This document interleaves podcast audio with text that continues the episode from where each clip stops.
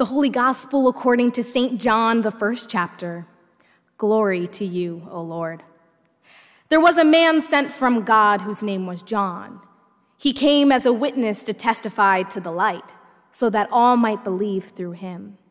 He himself was not the light, but he came to testify to the light. This is the testimony given by John when the Jews sent priests and Levites from Jerusalem to ask him, Who are you? He confessed and did not deny it, but confessed, I am not the Messiah. And they asked him, What then? Are you Elijah? He said, I am not. Are you the prophet? He answered, No. Then they said to him, Who are you? Let us have an answer for those who sent us. Who do you say about, what do you say about yourself? He said, I am the voice of one crying out in the wilderness, make straight the way of the Lord, as the prophet Isaiah said. Now they had been sent from the Pharisees. They asked him, Why then are you baptizing if you are neither the Messiah, nor Elijah, nor the prophet? John answered them, I baptize with water among you stands one whom you do not know, the one who is coming after me. I am not worthy to untie the thong of his sandal. This took place in Bethany across the Jordan where John was baptizing. The gospel of our Lord. Praise to you, O Christ.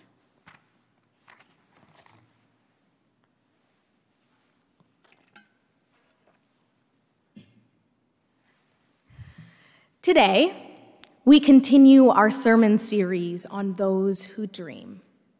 Each week in Advent, there is a theme. The first week, hope and dreaming God's dreams. Last week, peace, preparing the way.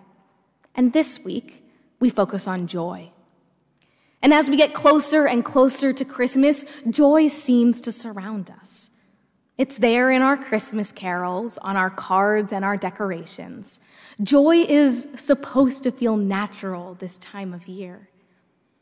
It's easy to hear texts like the one we read today from the letter of the Thessalonians Rejoice always, pray without ceasing, give thanks in all circumstances. For this is the will of God in Christ Jesus for you. Do not quench the spirit. Do not despise the words of the prophets, but test everything. Hold fast to what is good. I hear those words, and my spirit is lifted. I should rejoice always, for it's Christmas time. Who doesn't like to hear about joy this time of year? As we light our candles, we can boldly proclaim in our joy in our words and in our prayers and in our songs. Christmas is almost here. Christ is almost born, and we are joyful. But what about those times when joy feels hard to reach? What do we say then? I've been married now for three months, and we have spent nearly all of our time together. And I'm on top of the world because who gets this much time with their partner in the beginning of marriage? I'm joyful. But then I think about what has given us this opportunity to spend so much time together. My joy is whisked away. A pandemic has affected all of us in so many different ways solitude, isolation, distance, loneliness, fear sickness, death, and grief. On Wednesday, we hit another record of 3,000 deaths in one day. 3,000.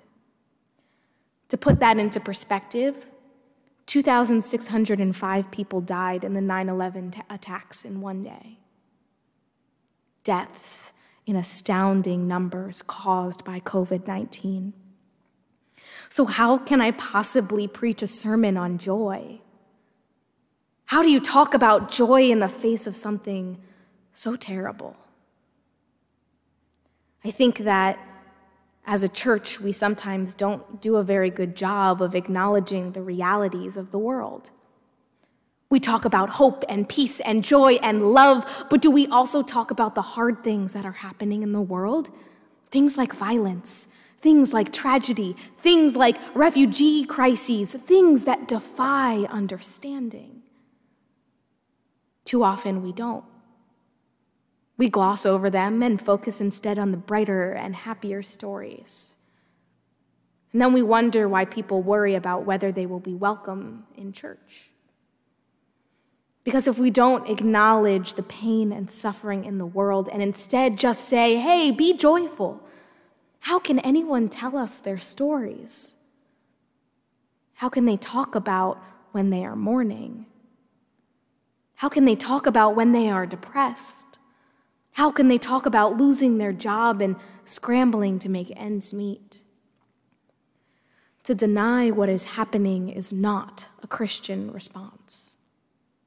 It's the opposite of a Christian response. Christ never told us to only be happy or carefree or bright all the time. Instead, Jesus told us to bind up the brokenhearted, to tell the truth, and stay near those who suffer. Isn't that really what church is all about? To proclaim and give testimony to how God walks alongside us in the midst of us living our lives. Because whatever you are going through in your life, you are welcome in church. And you are welcome to carry those things that are hard into this space as well. Because if you can't bring them here, where can you bring them? And as we've learned, church is not a building. We are the church, the people. And we, at the same time, the church, have an obligation. And that is not just to acknowledge the brokenness of this world, which we must do, but to also go one step further and proclaim that it doesn't have to be that way there is another way. And in Advent, we point to that fact. And we point with hope to the future and to the way that Christ is coming into this world. There was a man sent by God whose name was John. He came as a witness to testify to the light, so that all might believe through him. He himself was not the light but he came to testify to the light. Testify to the light sounds easier said than done. While I was a chaplain at Hershey Medical Center during seminary, I met a woman. Let's call her Jane. Jane invited me in, and she was very kind, but she couldn't even fake a smile as I took a seat. Now, Jane was in visible physical pain and the doctors told me that her diagnosis was not a death sentence and that she was going to be fine. But Jane didn't look fine. Upon deeper conversation with her, she began to tell me about how God was abandoning her during her time of pain.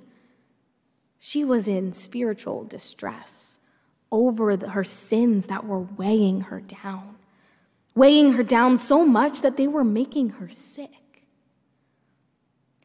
At a loss for words and not getting very far in our conversation together, I cracked open the pastoral care book that I had been carrying around. And I thought, eh, maybe I'll flip to a psalm and I can provide some words of comfort. But instead, my fingers found their way to the confession and forgiveness. And so I said to her, It sounds like you're in need of hearing what God has to say to you and not what I have to say. So I asked her if we could try something, something she had never done before. I began the confession and forgiveness with her, and through that dialogue together, I watched as she became lighter.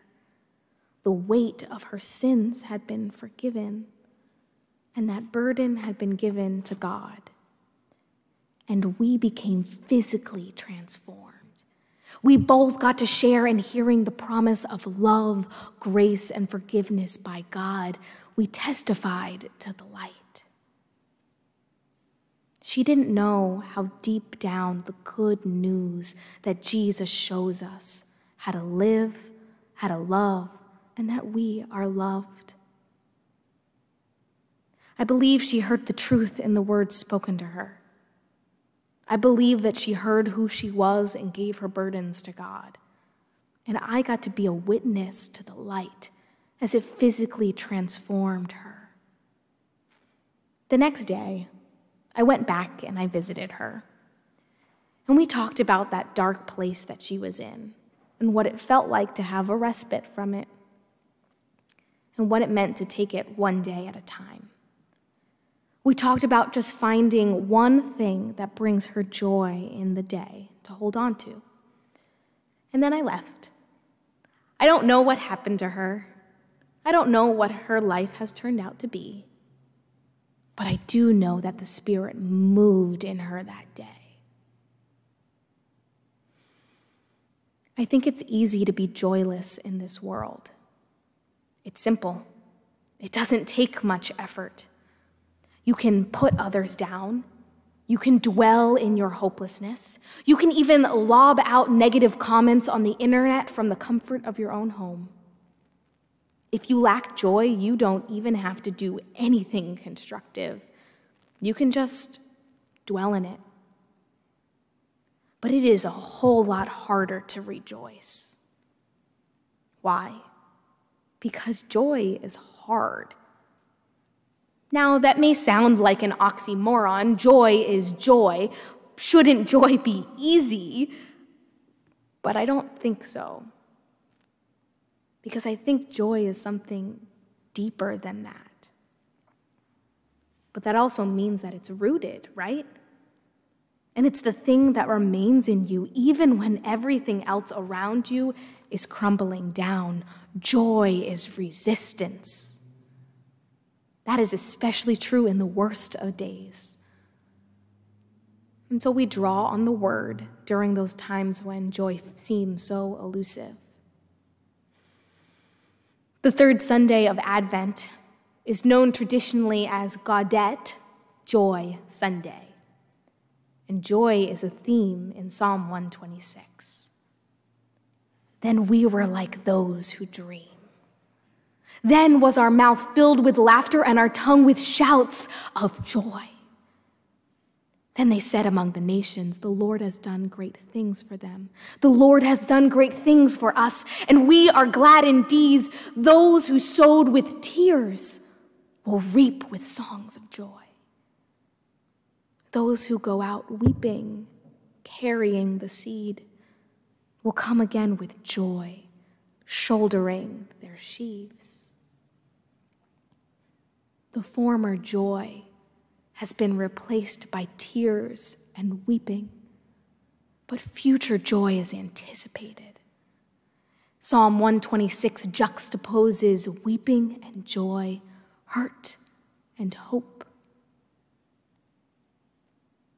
As for our faith, we cannot separate pain and praise, hurt and hope, grief and joy. So we pray we pray loudly to God, lamenting. We pray quietly in our homes in the dark of night. We pray in the silence. And in these prayers, there are always reasons to shout joyfully and reasons to weep. True joy is experienced in the midst of pain in this world. Scripture doesn't promise us that our lives will be easy or our lives will not be filled with pain, but it does promise us that those things will not have the last word. And so we light another candle. We wait for Christ's light to break into our world and bring the joy that feels so elusive. We stand here in the real world at the junction of where pain and hope meet, and we look for something better. We dream of God's dreams. We long for joy, and we say, Oh, come, oh, come, Emmanuel. The joy that comes with Christ exists even when there are hard times. You can be a joyful person and still cry alongside the world. You can find joy in being with the person you love and lament at the staggering pain in our midst. Because being joyful means that you also know that something isn't supposed to be that way, and you believe that it can be better. That God's dreams will change the world, and so we rejoice in the good news. And so, our job as followers of Christ is to spread that light and spread that joy because joy is different than just a feeling. Joy is a way of living as people who follow the light of Christ into this world. Claiming joy is an act of faith, and living with that joy is an act of revolution. Revolution in a world that could use a little joy right now. God's gift of joy is there for us all to claim, not just in the good times, but especially in the hard times.